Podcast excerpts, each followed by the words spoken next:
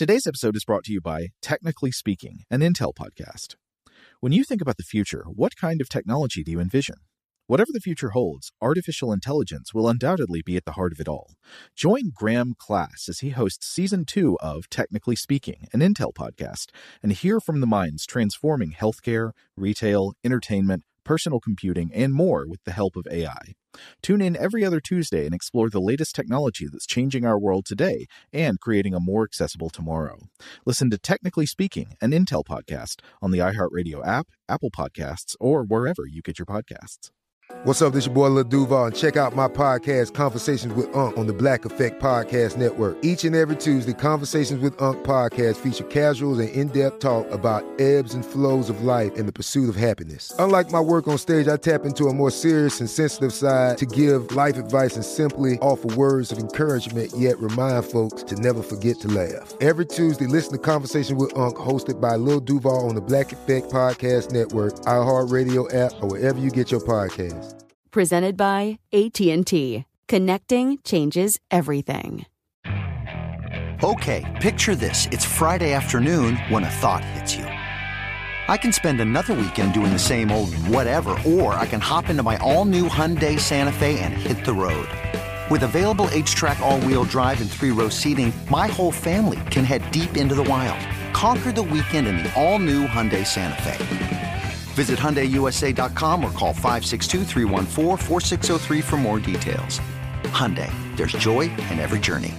Are you looking for the perfect move-in ready home this spring season? Now's the time to buy at Fisher Homes. For a limited time only, enjoy below market interest rates starting at five point three seven five percent A P R, six point one three nine percent A P R. With these exclusive lower rates, you can save hundreds on a move-in ready home and start enjoying the benefits of home ownership even faster. Schedule your personal tour with one of our new home specialists at fisher homes dot com and make this spring the season you find your perfect home sweet home. Financing provided by Victory Mortgage, L L C, N M L S four six one two four nine, Equal Housing Lender.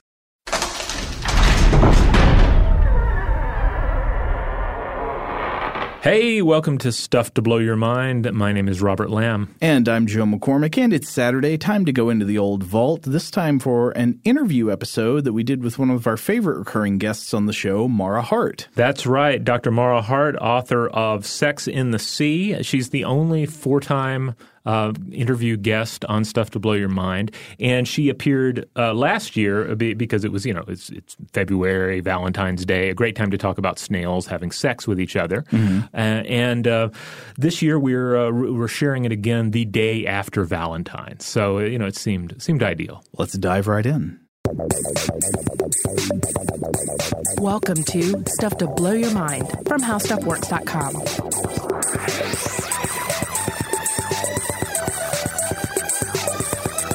Hey, welcome to Stuff to Blow Your Mind. My name is Robert Lamb. And I'm Joe McCormick. And boy, do we have a treat for you today. We have a special guest, four-time podcast guest, Doctor Mara Hart, marine biologist extraordinaire and author of Sex in the Sea. She's back. That's right. Yeah, we, we she was on three times before. She ta- one episode she talked about the Osedax bone worm. Uh-huh. Another episode she talked about uh, sharks and shark reproduction, and then another episode was all about coral and the reproductive uh, strategies of coral. Man, marine reproduction is just one of those endlessly deep, endlessly rich, endlessly fascinating subjects. Like you never run out of weird, fascinating stuff to talk about when it comes down to getting busy in the the ocean. That's right. I mean, we keep, we keep covering it on the show here. And of course, that is the, the central topic in Mara's book, Sex in the Sea. Now, for those of you out there who haven't heard our previous episodes with uh, Doctor Mara Hart, we should uh, introduce her a little bit.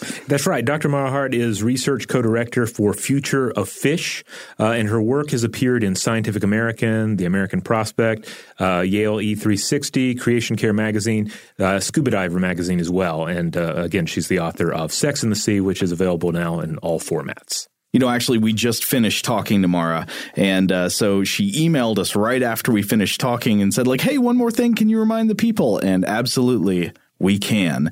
So that extra thing is that Doctor Mara Hart will be giving a talk at the Denver Museum of Nature and Science on Valentine's Day this year. So February fourteenth, twenty nineteen, uh, you should look into it. It'll be uh, for those of y'all in the Denver region. We know there are quite a few of you out there, actually. Mm-hmm. Uh, it's uh, supposed to be a really cool event with cocktails, apps, uh, book talk, and signing. If you're a Colorado person, you should check that out. All right. Without uh, further ado, let's chat with Mara Hart. Hey, Mara, welcome to the show. Uh, so for listeners who haven't heard the other episodes you were on, could you go ahead and introduce yourself? Hi, guys. Thanks for having me back. I'm thrilled to be here. My name is Mara Hart, and I'm a marine biologist and research director at the nonprofit Future of Fish. And I'm also author of the book Sex in the Sea, where I explore all the weird and wild and wonderful sex habits of marine life and how humans impact those behaviors and what we can do to help create more sex-friendly oceans. So, Mara, I just read this book for the first time, and uh, I loved it. It was full of fascinating stuff. I mean, it really, really great. And it, I guess it's uh, – I mean, the sea is full of fascinating reproduction itself. And one of the, the fact that stuck with me the most, actually, I think just because this is something that people actually tend to put in their mouths without knowing what it is, is that uni is gonads. I had no idea. Yeah, I know, right? And um, it's – It's one of these things that we we do, right, with especially ocean animals and s- seafood. You know, we call things fish, or we call things, you know, uni, and, and we don't know what the part is. And half the time we don't even know what the animal is that we're eating, what species it is. So, yeah, uni's, uni's gonads. And I actually have a question for any chefs that listen to your your podcast, whether or not it's male or females, because sea urchins have separate sexes. And so I don't know whether or not like male gonads make better uni or female gonads make better uni, and whether they screen or it just doesn't matter.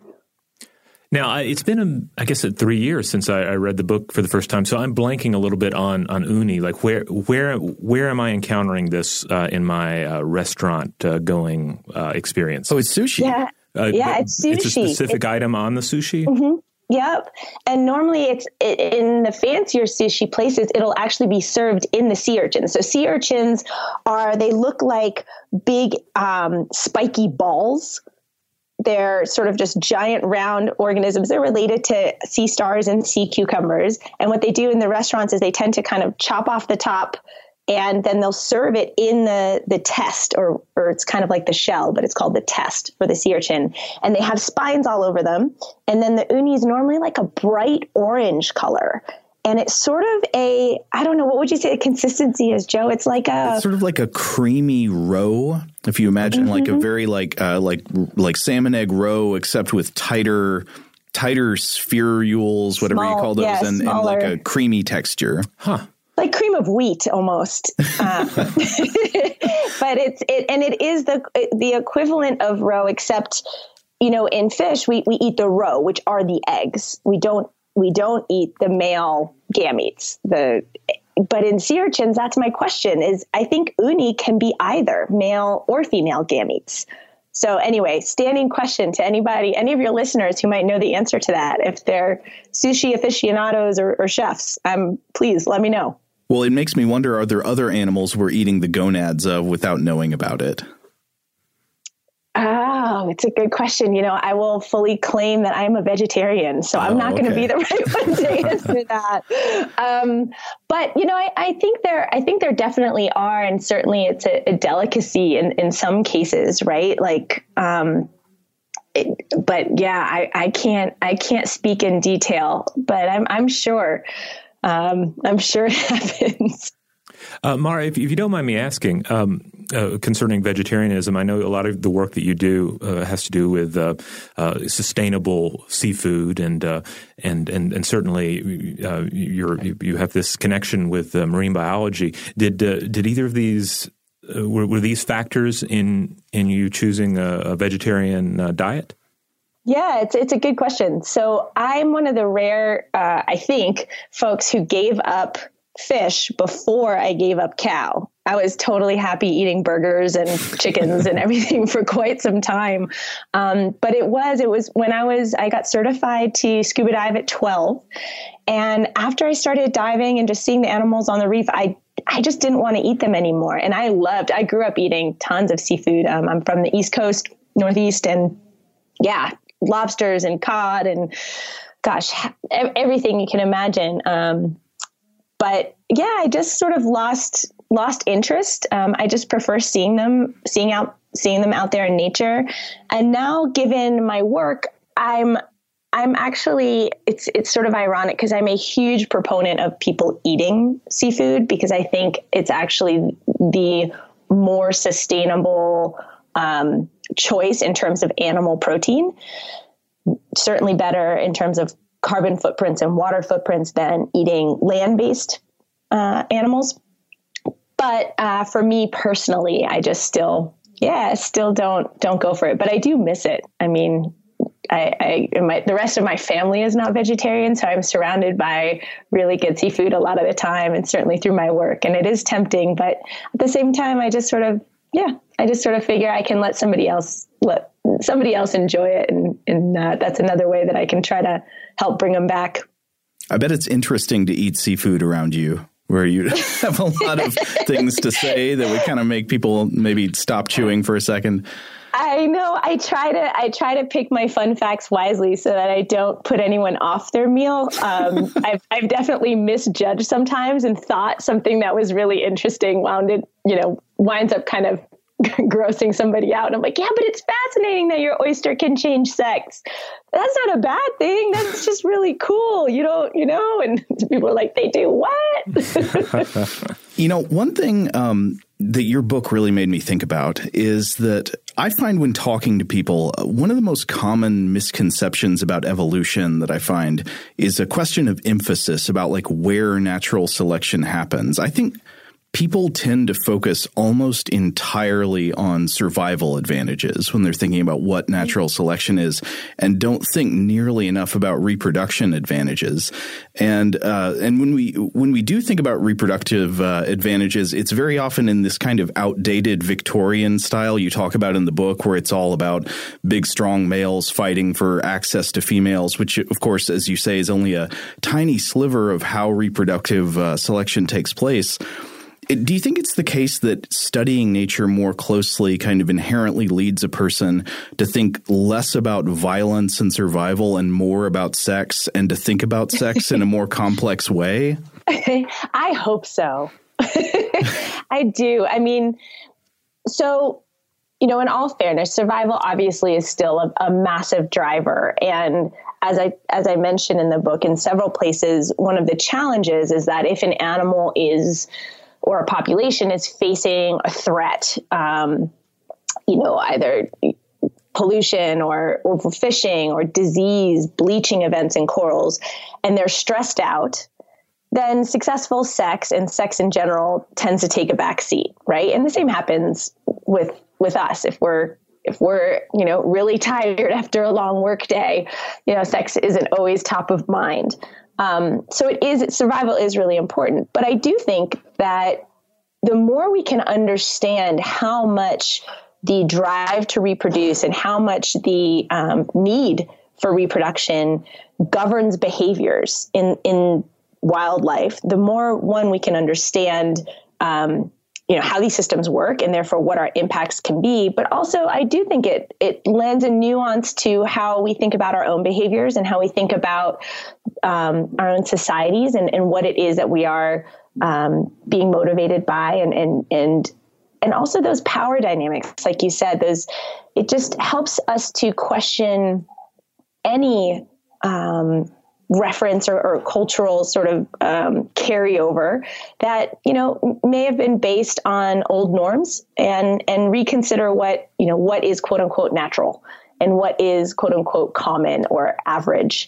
Um, because I, I, and especially in the oceans, I think the subject of sex is, is one of the best ones to do that because it's just truly in anything goes kind of a space. Um, it is so creative and so innovative. It's, um, it's mind boggling and we're, and we're continuing to, to see new things that we never thought of um, all the time. Now, on that note, I think we chatted with you last uh, in twenty seventeen. Uh, in, in the last year or so, uh, have there been any particular um, new discoveries or breakthroughs in understanding uh, marine reproduction um, that, that that that really stuck out to you that you'd like to share? Absolutely.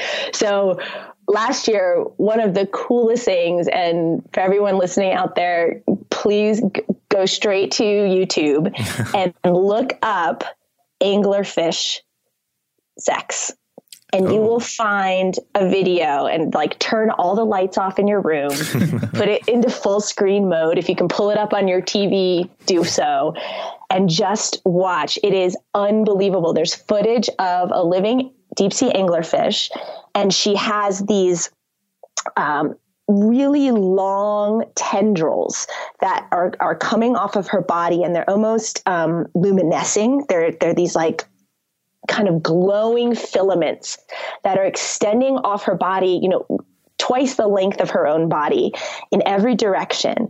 And she's sort of just floating through this dark water with these sort of glowing tendrils. And then attached right at the base of her belly, right before the tail, is the tiny dwarf male. Oh, with yes. whom she is mating. And it is the first time we've ever seen this live. Um, you know, got got footage of these animals in in the act, and it is just, it's something out of science fiction. I mean, it is so cool just to sit and watch. So that was one of the neatest things. It wasn't a new discovery so much, but it was the first time we've been able to see this. Um, this is the male so that, that will fuse with her body, correct? Yes, yes. And I think this one, so there's, there's different, um, types of relationships there. So not all anglerfish, is it a permanent fusion? Mm-hmm. Um, And, I, and to be honest, I should go look. I'm not sure. He's definitely attached, but I don't know if it's the kind where he stays attached for life. I I think so. Um, and if that is the case, then what's happened is his blood vessels, his tissues, I mean, everything has literally fused with the females, and they are now a a um, like mutual organism, and they, and all of her nutrients, because he doesn't eat, all of her nutrients are being shared with him, and his job, um, his function is basically to, to produce sperm. So he's, he basically dissolves into a, a testes, just a giant, big testes that hangs off her body. Um, that's his role. So yeah, it's a, it's a really cool video. Um, And it's like a, um, you, you describe it, it almost sounds like a communications array. Um, uh, yeah, it, that's what structure. It looks like. It does. And and um, I think they're still trying to figure out what, what all those things are for, and if she's, you know, out there sensing um, as part of, of her way to hunt, um, you know, to feel where prey is and then lure them in with those, that glowing um, angle. That's why they're called anglerfish, because she has that little lure. But um, I, I think we're still trying to figure that out. Um, I'm not I'm not remembering exactly what they're for, or whether or whether we know. But um, I'm trying to think. The other really cool discovery um, that I just became aware of happened um, late in the year, and it was researchers over in Asia um, discovered that they put um, cameras inside a, I think it was a gray nurse shark. And they discovered that, so I think we've talked about when we, when we did this show on shark sex, that there's this weird thing where um, in sand tiger sharks, the baby embryos, the developing embryos, can hatch out of their egg cases. And the two biggest one in each uterus will eat its siblings. Mm-hmm. It's a, uh, It's uh, cannibalism within the uterus, right? So it's totally bizarre.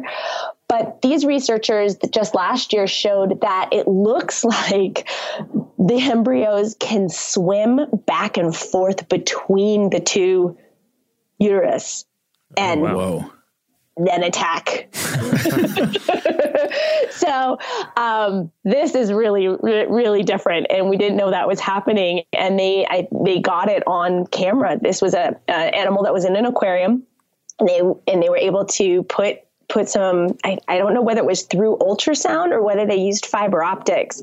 Um, again, you can go onto YouTube and look up shark embryo cannibalism, and, and there there are you know videos that have been taken inside the female, pregnant female of, of these uh, voracious developing uh, baby sharks. But in this case, yeah, they swam from one to the next, from one chamber to the other, which is, yeah, not something we knew they could do. So that's a really cool discovery. And it, and it then challenges this idea of, well, you know, in the sand tiger shark, some of the genetics were showing that really it was one male that fathered the, the two biggest embryos that seemed to survive. And we thought that maybe it was from the first mating, and um, the subsequent matings after that, then those males were really just fertilizing eggs that would ultimately just basically serve as food um, for these these original um, residents. But if they can swim back and forth, then it's, you know, does only one survive? Do they battle it out, or is there enough that they they're okay having, you know, one in each? It's, yeah, I, I don't know really what's happening there. So it definitely calls into question some of those strategies. And so to clarify, you're saying that uh, w- the, this is a case where the sharks can have multiple embryos internally at the same time, fertilized by different males, and that those mm-hmm. embryos can be in competition? Yeah. Wow. Oh, yeah. Yep. And it might be, again, one theory, and, and it's it's it's a working hypothesis, is that it's a way that the female might actually have more control over the fate of her offspring, in the genetic fate of her offspring, right? So with shark mating, there's it, it's pretty aggressive. Um, often multiple males um, can can work together to help. And we do see this in nurse sharks, where the, multiple males will come in and kind of corral a female. And then it's pretty rough. Um, so for a female who's resisting, um, she she can get torn up pretty pretty badly. And um, any of those bites or, or scrapes or things can can lead to infection, uh, cost her energy to heal. Uh, in some cases, could could lead to to more serious conditions. So resistance is something that a female would needs to weigh, right? If it's worth that, um, even just a, a chase to try to escape is is an energy demand.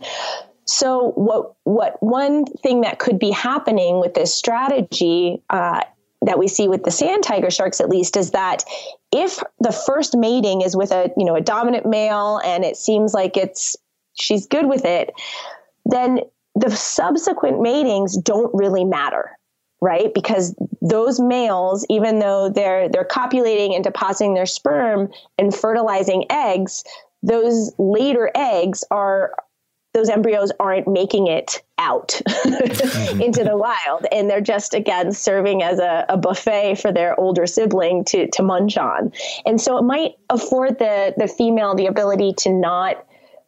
not have to worry about the mating. And so she can sort of acquiesce, but it's strategic, right? Um, we don't know, but that's one, one potential that, that could come out of that kind of a system. And so it, it kind of gives the female the chance to, to have sex and allow sex with other males without it being a consequence in terms of, of her offspring. Um, which is really interesting to think about. Again, how much agency she really has, how much choice, quote unquote, she's making, we don't know. But but the system and, and some of those um, opportunities or the potential is there. Okay, time to take a quick break, but we will be right back with more of our conversation with Doctor Mara Hart. Shout out to Astapro for sponsoring this episode and providing us with free samples. Rob, as the uh, the local host with allergies here, they sent you some of their nasal spray to treat your allergies. What was your experience like? Yeah, that's right. I always wrestle with the pollen a bit when it rolls in during the spring. So they sent me the little uh, nasal spray. I tried out the product, and yeah, it sure did help me get on top of my symptoms for the day. And it's so fast acting, uh, it was already kicking in before I left the house. Astapro is a first-of-its-kind nasal allergy spray. It's the fastest twenty-four hour over-the-counter allergy spray. It starts working in thirty minutes, while other allergy sprays take hours. Astapro is the first and only twenty-four hour steroid-free allergy spray. Astepro delivers full prescription strength indoor and outdoor allergy relief from nasal congestion, runny and itchy nose, and sneezing. Get fast-acting nasal allergy symptom relief with Astepro. Go to astepro allergy dot com for a discount so you can get Astepro and go today. A S T E P R O allergy dot com. Astepro and go. Use as directed for relief of nasal congestion, runny nose, sneezing, and itchy nose due to allergies. Today's episode is brought to you by eBay. eBay Motors is here for the ride.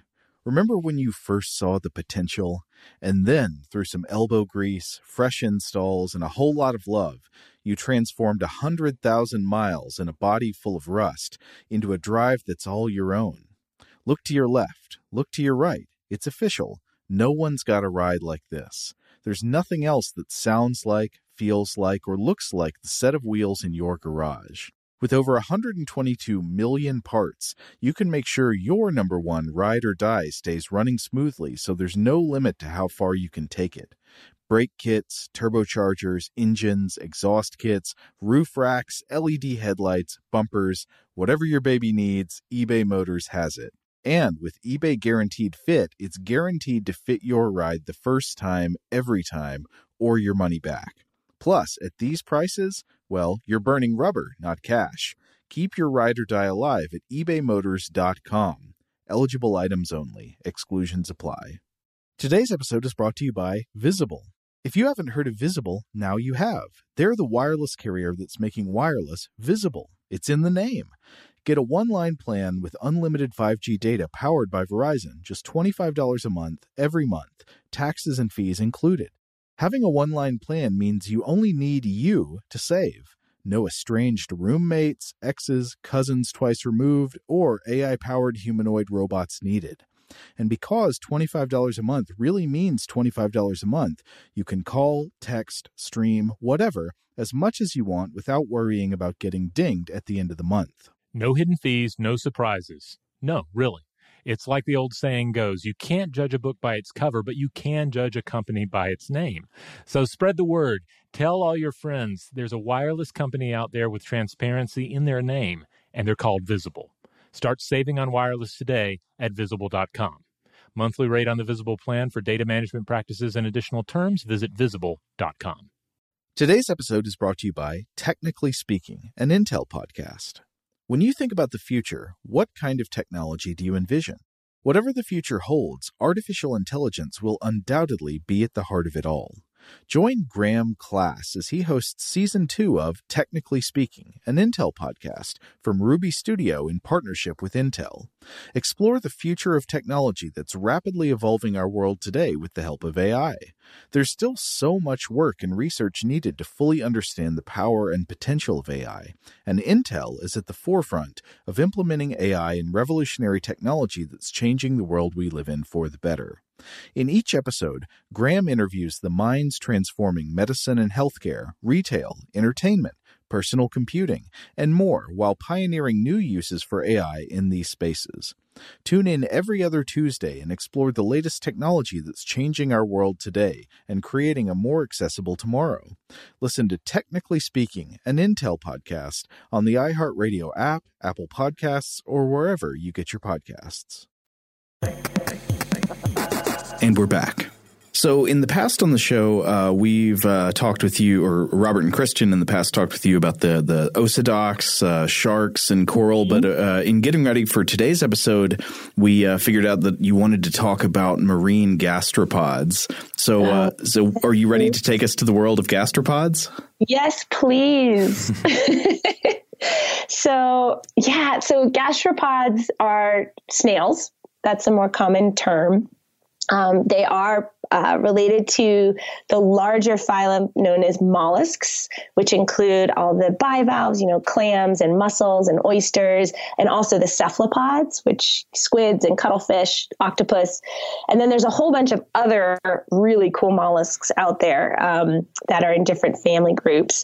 But the snails are the, are the gastropods, um, and they they are just really cool. And this includes everything from the land snails that folks may see be, you know, in their garden and see slugs that you, you know, try not to step on when the, when the rains come and they come out all over your, your sidewalks, all the way through to abalone and conch and, um, and the nudibranchs, which are shellless, um, slugs that live in, in the sea, but are absolutely beautiful and often come in those incredibly dazzling colors that are so fun to see if, if you're a diver. So they're a really, really diverse group.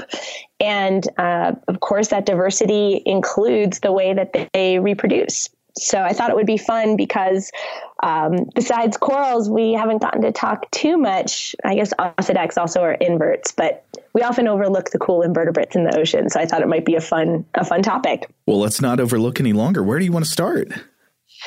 Well, I, let's see, where could we start? Um, one of my favorite, uh, especially when I was doing the book, because I, I grew up on the sh- Long Island Sound, um, on the shores of Connecticut. And there is a shell that you can find on the beach out there. That's the common slipper shell. So it's sort of a pale pink, and it's looks, um, kind of like, if you flip it over, it looks like a, a really fat canoe. Um, so it's, a, it's a sort of this domed shell. And then there's like a shelf that comes about halfway ac- across, which is why they're called slipper shells, right? Because it, it does look like a slipper. And there are times, you know, I was just back, back east um, over Thanksgiving, and there was a full moon, and it had been a really high tide. And the beach was covered in these shells. I mean, it was, you couldn't see any sand. It was, there were just millions of them. And so they're, they're really um, a, a popular or, or easily seen snail. And they have this fabulous reproductive strategy. And I think they're, they're often overlooked. Um, so we could start with them if you want. We could dive in. Oh, certainly. Now, now to, to be clear, you're talking about all the shells. Are you talking about living specimens on the beach, or are these like the, the shell remnants? Yeah, so it's both. So the, the on the higher part of the beach, uh, you'll often find the empty shells from the snail. But if you go down kind of to the low tide mark, or, or certainly by the water's edge, what you'll find are the living snails, and you'll always find them, or almost always, I should say, but nearly always find them in groups, and they stack up on one another, and they form these sort of wonky Doctor Seuss looking like towers. um, they're never, you know, perfectly straight, but they actually grow one on top of the other and sort of mold to each other's shell. And they'll stay there their, their whole lives. And then the bottom snail is the one that's attached, or was attached, to some substrate at some point, a rock or a pier or, you know, a jetty, something hard that it can kind of hold on to. But um, you can see both the living and and then just the shell. The shells are often collected, um, uh, you know, higher up on the beach. But yeah, they form these these towers. And so that's another good way to know what you're looking at, is to see if there's like a whole clump of them. They'll often grow on other shells too, other animals. But yeah, they're they're pretty fun. So when I've seen a stack of these shells on top of each other before, I've actually mistaken it for a single shell that's like growing in a spiral. Does that make any sense? Yeah, yeah, it can look like that. It can look like that. But so, so here's what's happening. Um, you know, like most gastropods, um, the baby snail, called a veliger, uh, starts off in the water column, and they're sort of floating around, and then there's they're developing, and they get to a point where they're like, all right, it's time for me to settle and get to the bottom. And so in the slipper shells, when they settle down as juveniles, uh, if they find a new area where there are no other slipper shells, they first develop as a male, and then they'll very quickly transition and become a female. So this is known as sequential hermaphroditism. They're sequential hermaphrodites. So hermaphrodite is um, from from the Greek, right? Hermes was the male god, Aphrodite is the female goddess, and you put those two together, Hermes and Aphrodite, you get hermaphrodite. So it means an animal that has both male and female parts. Um, often we think of this for what's known as a simultaneous hermaphrodite, which means that the animal has both male and female parts at the same time, at once. And, and we do see that in some snails, and especially in, in many nudibranchs. But in the case of the slipper shell, they're sequential hermaphrodites. So they start as one sex and then transition into the other. And we see this in um, many species. Clownfish do this, oysters do this, um, and they can go, it can go either direction in the sea. Um, in this case, they start as males and they transition into female. And so that's the first thing that's really cool, is that they are they are sex changers, which, again, is is kind of novel. That's amazing. So w- what triggers the change? Like, what's the advantage to going from one sex to the other? Yeah, it's a, it's a really good question. And again, depending on the species and depending on the circumstance, there can be different kinds of um, cues. But for the slipper shell, when they land, or if they land, and there is no other slipper shell around, no other buddies, then they'll start as male and do this quick transformation to a female. And then as a mature female, what what she will do is release a chemical cue into the water. And that chemical cue is an attractant.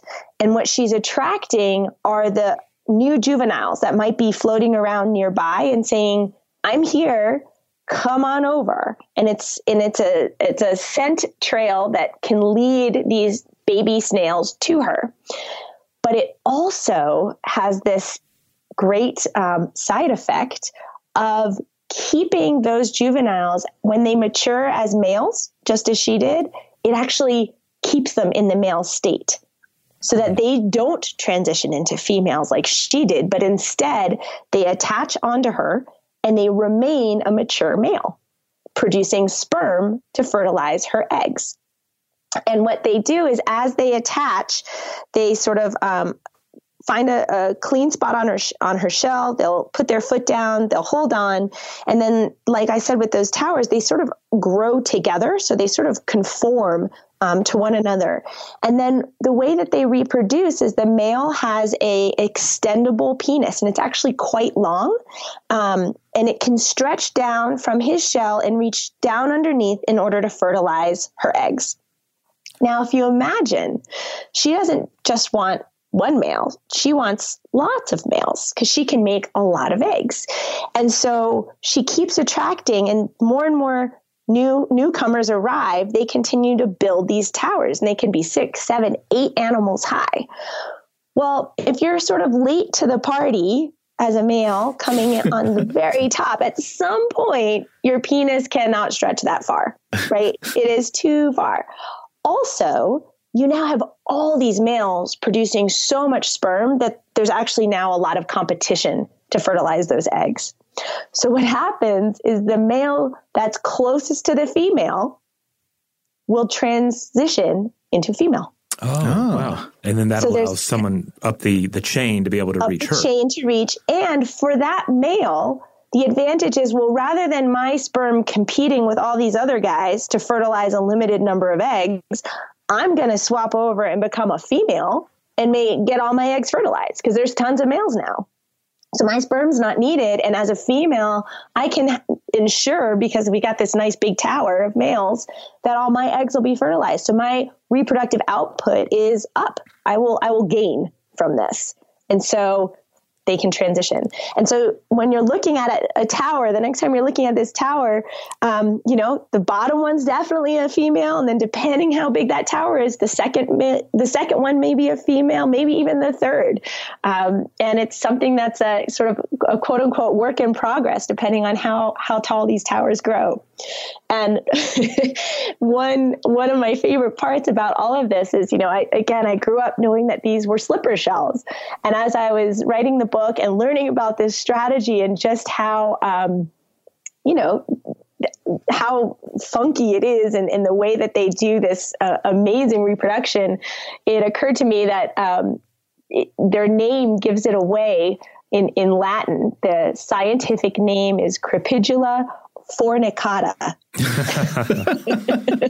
So they're the, the fornicating snails, because those are just big sex towers, which wow. is, is awesome, and a great way to introduce folks, especially on the East Coast, to to Sex in the Sea right right on your local beach. So you can, you, I guarantee you can go out and, and find these.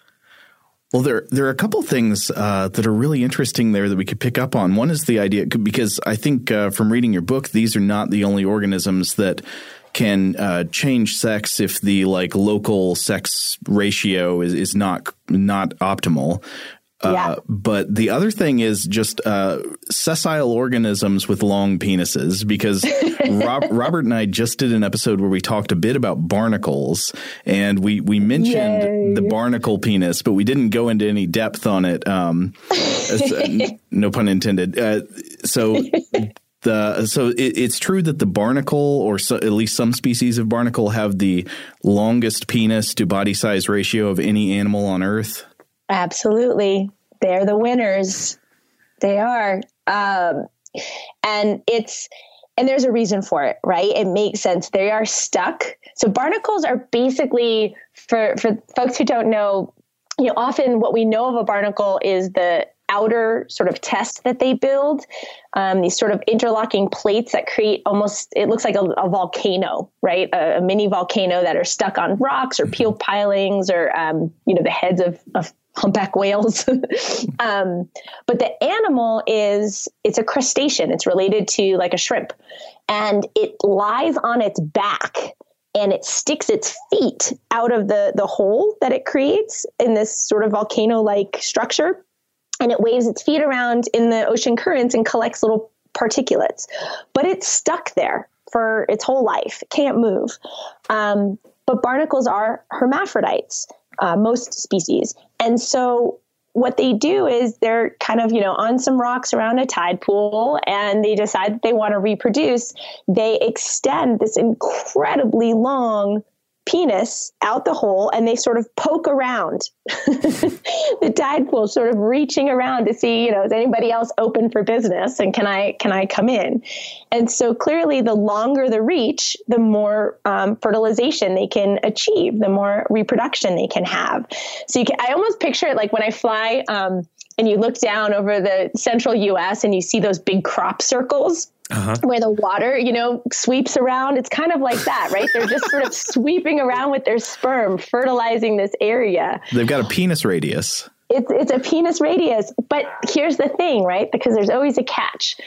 The longer your penis, the more it's out there, the more drag and the more vulnerability you have, especially in a water environment and the intertidal environment where barnacles tend to be found. It can be pretty rough. And so if you have waves coming back and forth and sloshing over you, barnacles, you know, it's, it's a, it's a sharp environment, and, and you, you could risk, you know, having something shorn off, and that's not, not always so nice to have happen, right? You don't really want that.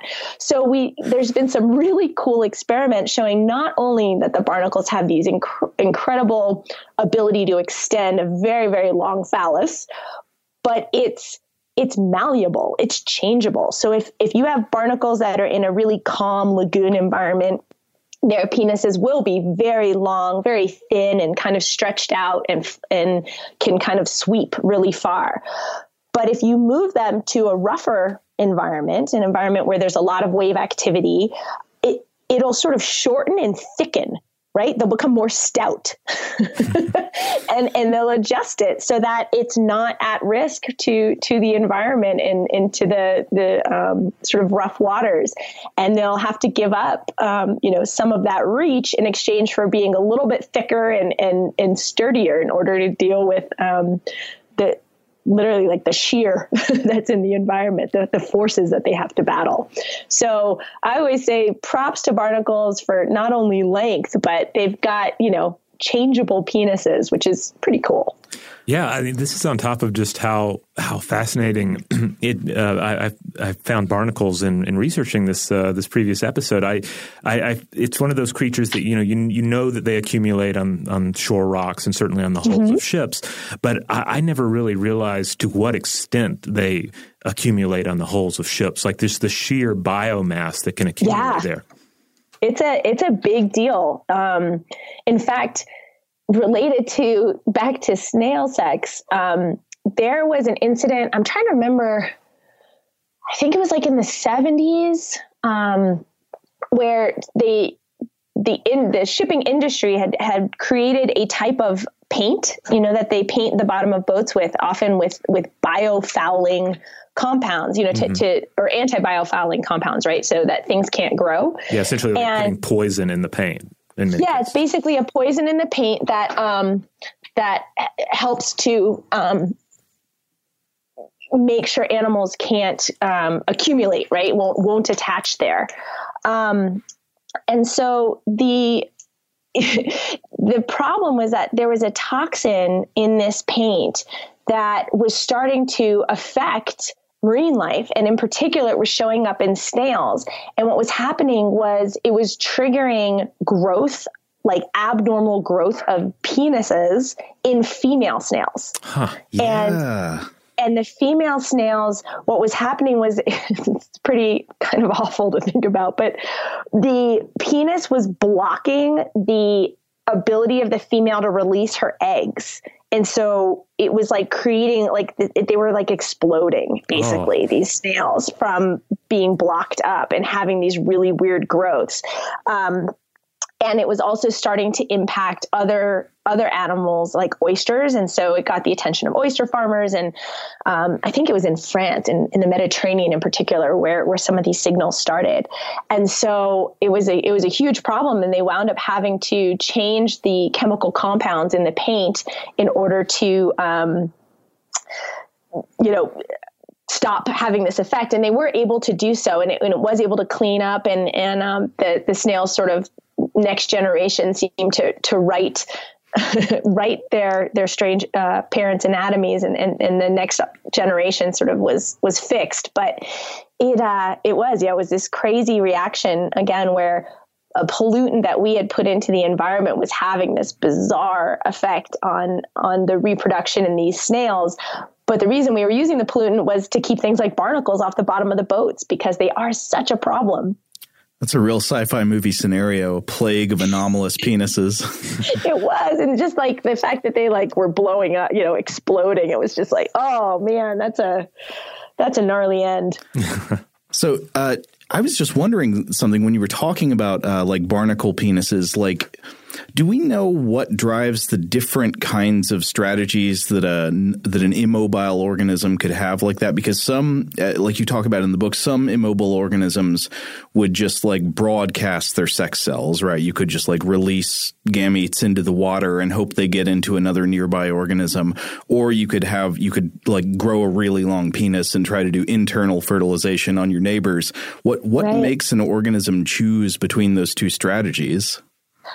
Oh, it's a really, it's a really good, um, it's a really good question. So some of, some strategy is sort of quote unquote choice, but there's also the limitations of your evolutionary history, right? Mm. And so today's episode is brought to you by eBay.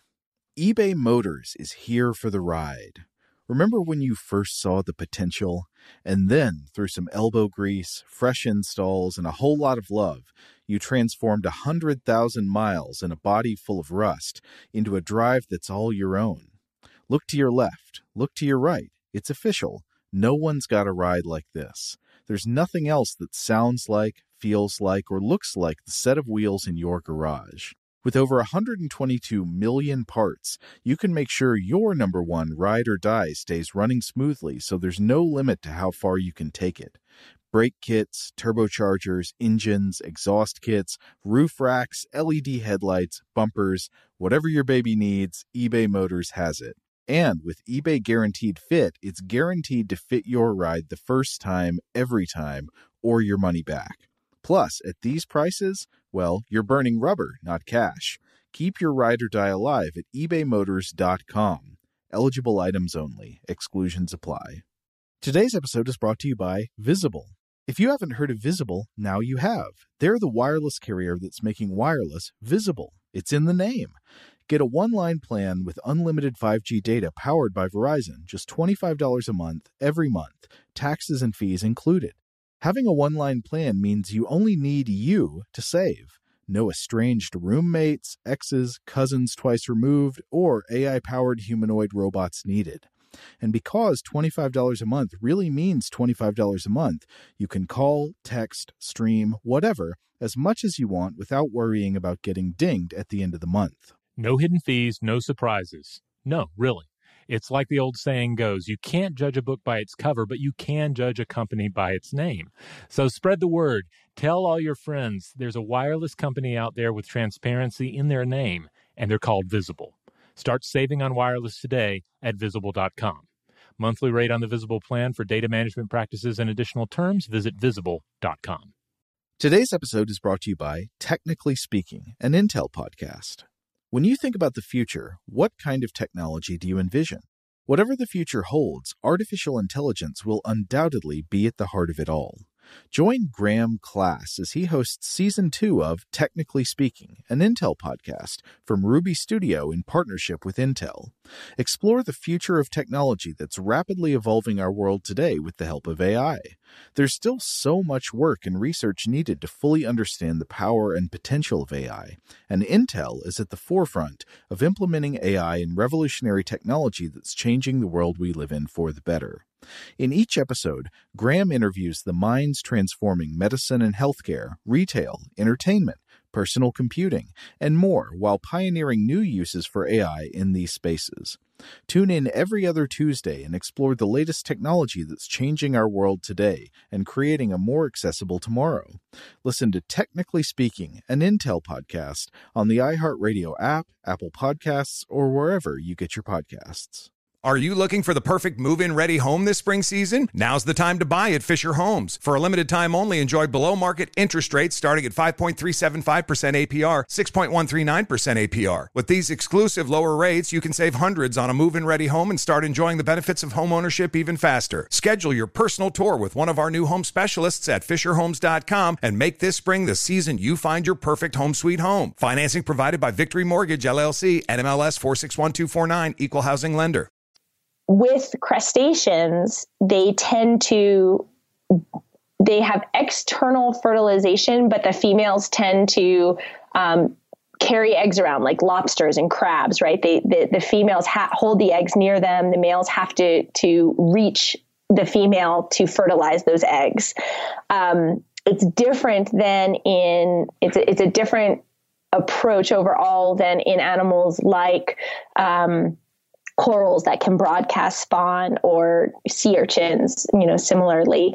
So some of it's the limitation of the fact that a, that's the barnacle is a crustacean and it's, it, it does not broadcast spawn, um, and cannot, and, and it has this appendage. And so the challenge was that by being a sessile crustacean, it had to figure out how to get that appendage to, to kind of work in this strategy. And, and that's the direction evolution took. Um, but it is true that across these different kinds of organisms that don't move, we, we do see a whole variety, but most of them do broadcast spawn. Normally it's that they're, if you're stuck in, in place, you, you do release your eggs and sperm into the water, and it's about timing that release. Or for those animals that can move a tiny little bit, like sea urchins or abalone, they try to huddle up um, and then release into the water so that they can try to increase the, you know, the density of their sperm and eggs. But um, it, a lot of it comes down to, you know, ultimately, what's the evolutionary baggage that you have to work with? All right, we're going to take a quick break, and then we'll be right back with more of this interview. All right, we're back. Now, uh, speaking of density, uh, one thing we could come back to with the idea of uh, marine gastropod sex is like density-dependent sex, the yes. sort of the undersea orgies. Do you, do you want to talk about that a little bit? Yeah, of course. So it's really interesting um, what we see, and, and we see this actually in, in a couple of species that are really um, popular for, for seafood. So um, abalone is one. Um, and abalone, sometimes people get it confused and think it's a bivalve because it, it does have that very flat um, shell on top, but it's a single shell. And if you look closely at it, it is that spiral. And so for those who aren't familiar, it's sort of a, a, um, like a, a very gentle domed snail. They can be, you know, they can be bigger than, than the, you know, the palm of your hand. And they have those holes, kind of a series of holes that come onto the top. And that's where the animal will let go its waste and pull in um, water. And they have that beautiful, the inside of their shell is um, mother of pearl. It's that lacquer that that's sort of iridescent. And so for centuries, uh, people have collected and eaten abalone, and they've also um, collected the shell uh, for jewelry and trade and all sorts of things. And during the nineteen fifties, sixties, seventies, off of the coast of California in particular, abalone were harvested in extraordinary numbers, um, just thousands of tons of abalone. There's there's these incredible photos of abalone divers like leaning up against piles, you know, mountains of abalone shell behind them. You know, divers would take hundreds a day um, in some cases. Am I remembering this correctly, where to to collect one of these, you would have to flip it off the rock really quickly? And there's yep. a danger in having your your, your finger um, like suctioned to the rock by the abalone? Yeah, yeah. They they have an incredibly strong suction, and in they they would latch onto rocks in the intertidal where it could be really rough. Mm-hmm. So it, it was a, a pretty precarious um sort of exercise to go and, and get them off the rocks, and using knives to kind of try to um, cut the seal, basically, uh-huh. to try to get under there and cut the seal. And there there were times when folks, you know, um, I don't remember whether folks could get like their finger sucked under the abalone and stuck there, but I think it was more that you're in this really rough environment and you're trying to get these these shells to release, and, and, you know, definitely could get bashed around. Also, as you, as, as the shallows got picked, um, and there were fewer abalone, that's when your hard hat divers came in, right? Who would start going deeper and deeper with these long hoses up to, up to the surface, which of course is, um, not the safest oh, yeah, technique. Right. And they would be down there, um, trying to, to hunt for abalone. And again, same thing, you know, trying to work to get them off the rocks. And so, yeah, it was, it was definitely hazardous. Um, but the thing is, is we, we knew at the time, science knew that abalone produced over one season, billions of sperm and eggs. They are extremely fecund, right? They, they, they just have a incredible amount of gametes that they can release. And so the assumption was, surely an animal that's making billions of sperm and eggs, those there's going to be plenty of offspring to re- replenish what we're taking. And abalone are single sex, so there's male and females, and the assumption was that they could they could handle the, the fishing pressure and that there was enough out there. What wound up being um, the case was that while there was enough total abalone, you know, the numbers might have been high enough, they started to become too far apart. So science um, was able to show, unfortunately, a little bit late in the game, that if you separate an abalone more than about a meter or two, so, you know, three to six feet, which, you know, really isn't that far. Yeah. Uh, fertilization success goes down drastically. And so what what happened was there was this serial depletion. So there's multiple species of abalone, and in California, they're named sort of kind of for their color. And there's reds and pinks and greens and blacks, and then the white abalone. And the white tended to be the deeper ones. And um, so they were hit sort of last, um, but they were also hit really hard. And so the white abalone still to this day, it's, it was the first uh, invertebrate that made it onto the endangered species list. It is still on the endangered species list. And it's the case that uh, without intervention at this point, it is unlikely that that, that, that species will very likely go extinct. Um, there are just almost none left in the wild that we can find. And so it's a, it was a, one of these things where, again, density dependence isn't something that we have to worry about in mammals, right? The the individual success of an, of the individual sexual success does not depend on whether you're in a small group or a highly dense group, right? It's just two two individuals just need to get together. Um, so whether you're in a country town or a big city, your your fertilization rate doesn't change, but in many invertebrate populations, many fish populations, they need to have a critical mass and, a, and, and close enough you know, you have to have your neighbors near you in order for sex to work. And we missed that with the abalone. And so their populations tanked and, and remain in, in pretty critical state, especially for, for the white abalone. Um, there's a good news story, though, that comes with it. Do you guys want to hear that? Oh, of course we want to hear it. No, yes, yes. No, just leave us with the bad news. no, no, we can't. So um, there's a an effort. Um, the California um, Department of Fish and Wildlife has a white abalone recovery plan underway, and they've partnered with several different institutions, including the Bodega Bay Marine Lab.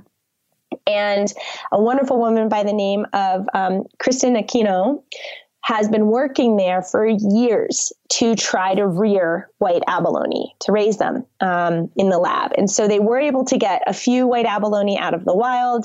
They started a captive breeding program. And at first they, they had, you know, fairly good success. Um, so this was back in the early two thousands. And then unfortunately, um, a disease epidemic came through, and I think it was around two thousand two, and it wiped out like ninety percent of all the captive bred white abalone. Oh no. Um, it absolutely decimated. And they had years where they struggled to bring the population, you know, to get their numbers back up, and also to keep the facilities, um, clean from this disease. It's a, I don't know if it's a virus or a bacteria. It's called withering, withering syndrome. Hmm. And it's, um, some sort of, you know, pathogen that just wreaks havoc on the shells and, and, and makes it impossible. You know, the animal eventually sort of shrivels up and, and dies. And so it, it took from, I think it was like two thousand two or three until I think almost ten years. And Kristen was one of the, the ones who was there in the lab on the night that they were actually able to, for the first time, um, fertilize, get male and female abalone to spawn, get that spawn together, um, bring the gametes together, and actually create fertilized embryos that then settled into juvenile abalones. It was like a ten year pro- oh, period wow. where there was this gap. But since then, over the last, you know, five, six years, you know, it started where they got, I think, like twenty individuals the first year, and then like one hundred. And now I think they're up around five to eight thousand, maybe even ten thousand that they're able to produce every year. And um, so we've we've figured out um, how to how to get them to spawn in the lab. There's all sorts of things they need to do to control temperature and light, and sort of trick the abalone into thinking it's it's go time all the time. um, diet, you know, is really important. So they've put in extraordinary effort into understanding the techniques and, and systems that need to be in place, and they've had um, really, really good success in the last few years. And so, fingers crossed, if this continues, um, they'll they'll be able to start outplanting these individuals back into the wild. And the hope is to be able to um, sort of fill in those gaps, so that this the individuals that are still out there won't be so few and far between. Well, and again, this is with a species that that. Early on, uh, people made the, the, the assumption that it was essentially going to be like the rabbit or the the, yeah. the the rat of the sea, as opposed to the panda of the sea when it came to reproduction. Exactly. Exactly. You know, again, billions, billions of sperm and eggs. You you would never think that they would have a problem making making babies. So another thing to think about as we were talking about slipper shells, but also this pollution and, and the strange impacts it has, is the ability for some of these species to change sex depends on these chemical cues, right? That's how they're communicating. It's pheromones or some sort of compound that they're releasing in the water that says, okay, you know, it's, you know, all you juveniles out there, come stack up on me, or, or, hey, don't transition to female. I need you as males. Um, and so when you think about our impacts, and again, our unexpected impacts, when we put pollutants into the environment, those those chemicals can either mess with those signals in the sense that they can they can change the, the chemistry and, and make it hard for animals to read those signals, or it's like putting something really smelly out there, right? And they could be masking those signals. The other thing that can happen is, and we're seeing this with ocean acidification, is So when, as the climate warms, as we put more C O two from burning fossil fuels out into the atmosphere, the oceans are sucking that all up. They're the major sink for C O two. And when C O two reacts with seawater, it changes the chemistry and lowers the pH. So the oceans are becoming more acidic, more towards a lemon. Um, not that extreme, but it is the, the acidity is going, going up, um, and the pH is going down. What that means is that these chemical messages that pass through seawater, we don't know how they're going to be affected because the medium, the water through which they're passing, that chemistry is changing, and that's going to interact with that signal. And so there's all of these um, unknown effects of things like ocean acidification or chemical pollutants in the marine environment because they're subtle. Often they're dispersed at first, so they're really hard to measure. But what we know is that animals are highly dependent, especially for sex, on chemical signaling, um, whether it's for sex change, whether it's for, like we see in lobsters, where females seduce really aggressive males and turn them into gentle lovers through the power of their pee. That they spritz pee in their face, and, and that's how they sort of seduce their, their mate. So these chemical signals are, are critical for successful sex and successful reproduction. And, um, you know, pollution and climate change are major, major impacts and, and disruptors um, to the chemistry of the sea. And, and we don't know what kind of impacts that's going to have. Yeah, it seems like especially in the sea. I mean, maybe it's not different than than on the land, but it seems like especially in the sea, there's so much like delicate communication involved. It just seems. Yeah, like- it, it is. It, it's really true. You know, we're we're very visual. Yeah. As humans, we're, we're visual creatures. I mean, there there are some weird studies, though. I don't and weird things have I shouldn't say weird. Um, there are some interesting studies and things happening. I don't know if you guys have heard of these. Um, oh, gosh, what are they even called? Like these T-shirt parties. Have you guys heard about this? No. I, I, I, oh, I guess not. Wait a second now. Is this the thing where you like smell a T-shirt that a yes. guy has oh, been wearing? Yes. Okay. Yes. Okay. Yeah. And I can't remember the name of them, but they're they're basically like singles can go out and you wear a T-shirt for a few days and then you bring your T-shirt to the party and everybody, I don't know if you're blindfolded or I guess you just don't know whose whose T-shirt is whom. And you go around and you sniff T-shirts and you decide which person you want to talk with based on which T-shirt smell is attractive to you. It's like a smell-based uh, speed dating kind of. It model. is. It's okay. Smell-based speed dating. And so, you know, that is a that is a pheromone, right? That's a chemical way that we're deciding what's attractive. And um I, you know, we're a little late to the game. Lobsters and, and, and conch and slipper shells have been using that for, for ages. Um, con- I guess we're just becoming conscious of it, mm-hmm. but I, you know, it works for us too. So it is, it's, it's a really important mechanism.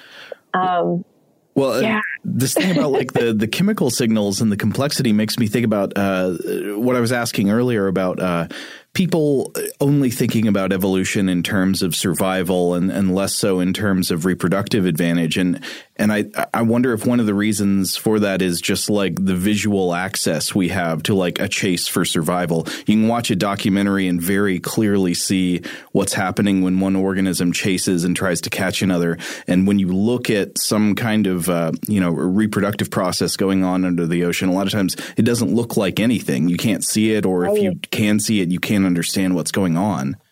Yeah, absolutely. Um, I and I think, you know, like we were talking about, you, you can't see can, cannibalistic embryos swimming back and forth, right, inside a pregnant shark.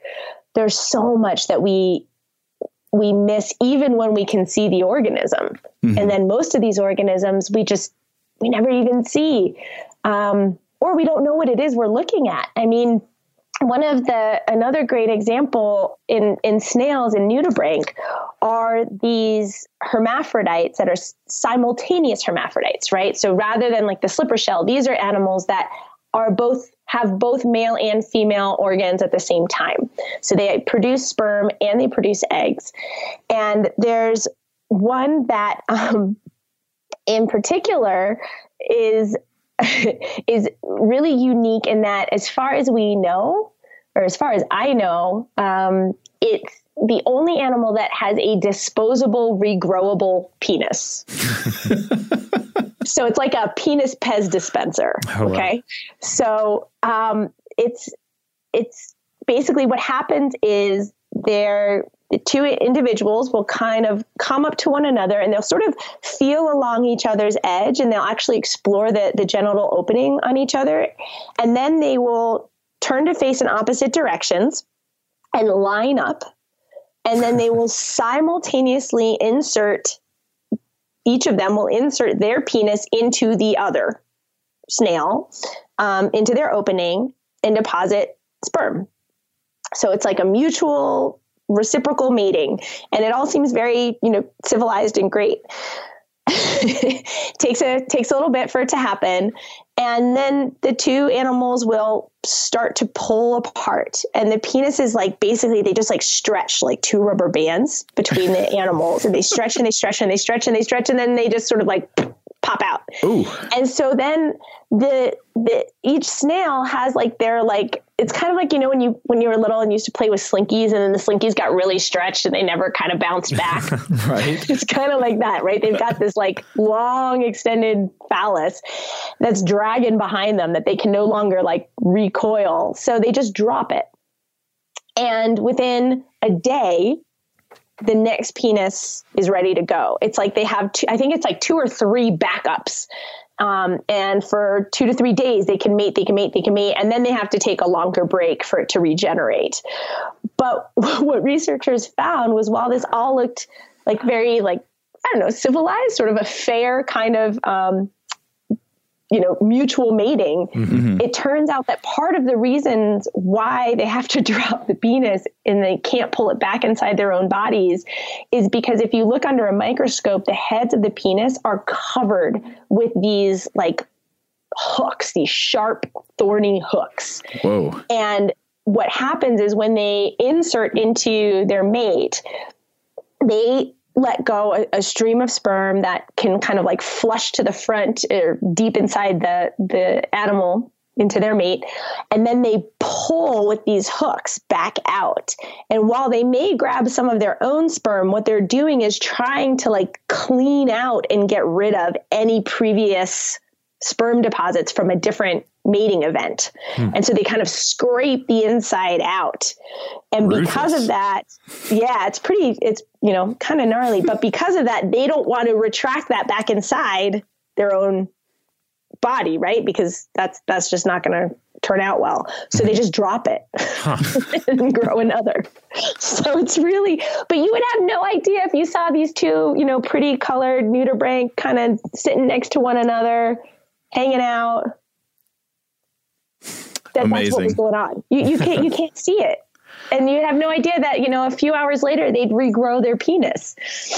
It's, yeah, you're right. It's not stuff we can see. So, um, that's why we need more science, and we need more scientists, and we need more funding to support this kind of just basic research. Um, because it's fascinating and it matters for how, how these animals are surviving. And, you know, it, in some cases, these are, you know, abalone was a major industry. It was a major food supply. It was devastating when that fishery collapsed. Um, we see something similar happening in the Bahamas right now with conch.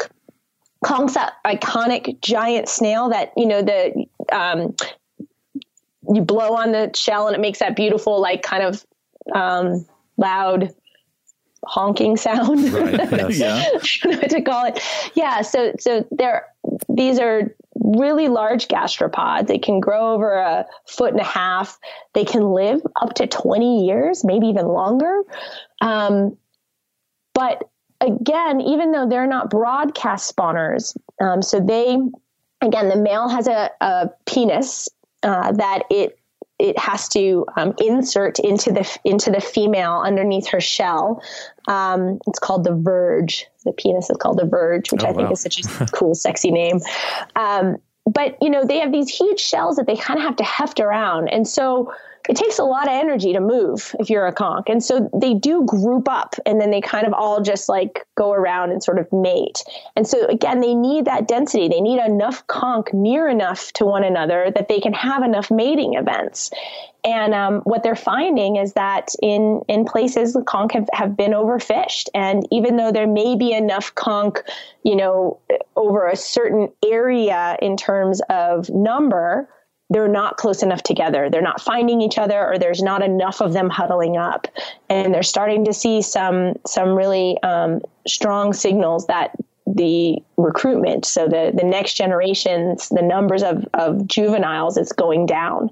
And so it's it's a really big problem, um, and, and one that would affect, you know, food security. It affects, um, you know, livelihoods.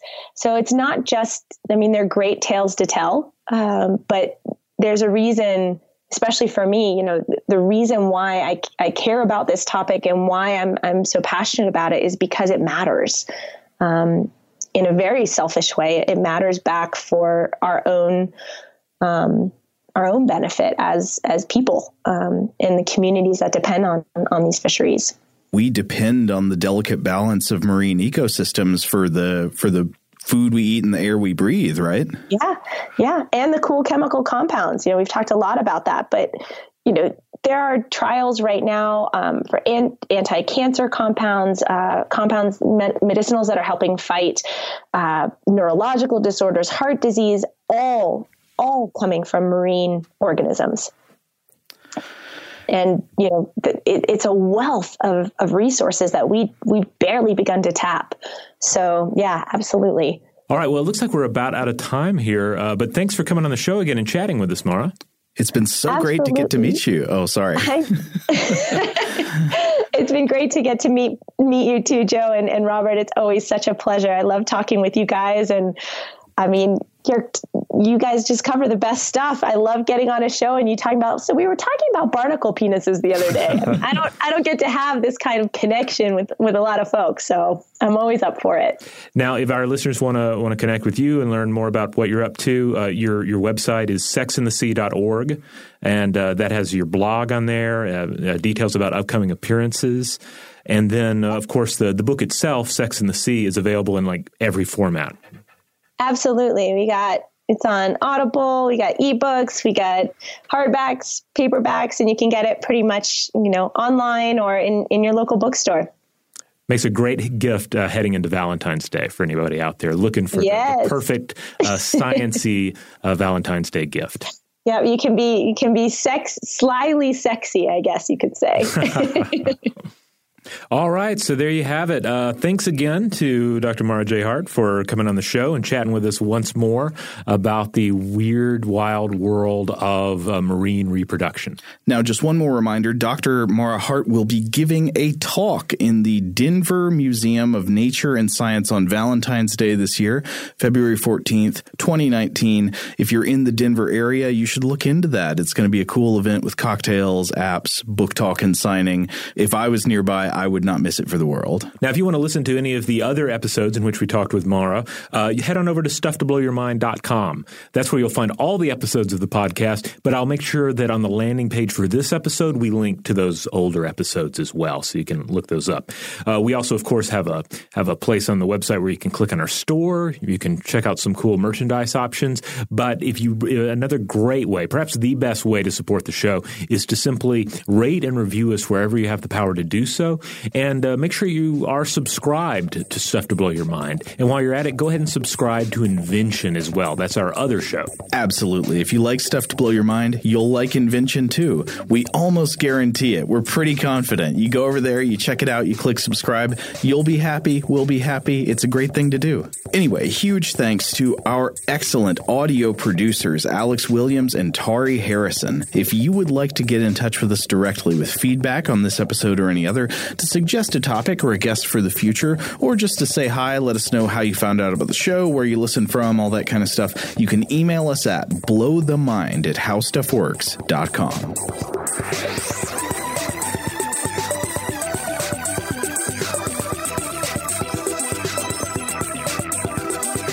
For more on this and thousands of other topics, visit how stuff works dot com.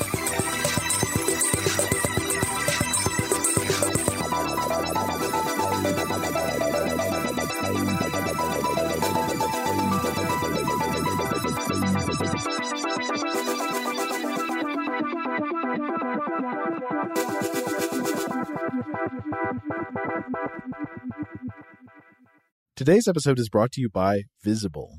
The future of wireless is here, and it's transparent. Switch to Visible, the wireless company that makes wireless visible. Get a one-line plan with unlimited five G data powered by Verizon, just twenty-five dollars a month, every month, taxes and fees included. No hidden fees, no surprises, no, really. What are you waiting for? Get with the times and switch to Visible at visible dot com. Monthly rate on the Visible plan for data management practices and additional terms, visit visible dot com. This is Malcolm Gladwell from Revisionist History. eBay Motors is here for the ride.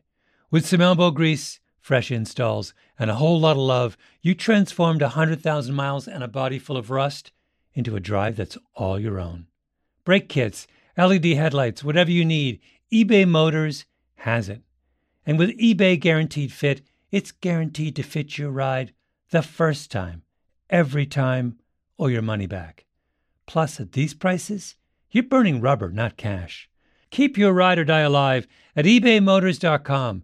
Eligible items only. Exclusions apply. Are you looking for the perfect move-in ready home this spring season? Now's the time to buy at Fisher Homes. For a limited time only, enjoy below market interest rates starting at five point three seven five percent A P R, six point one three nine percent A P R. With these exclusive lower rates, you can save hundreds on a move-in ready home and start enjoying the benefits of homeownership even faster. Schedule your personal tour with one of our new home specialists at fisher homes dot com and make this spring the season you find your perfect home sweet home. Financing provided by Victory Mortgage, L L C, N M L S four six one two four nine, Equal Housing Lender. The wait is almost over.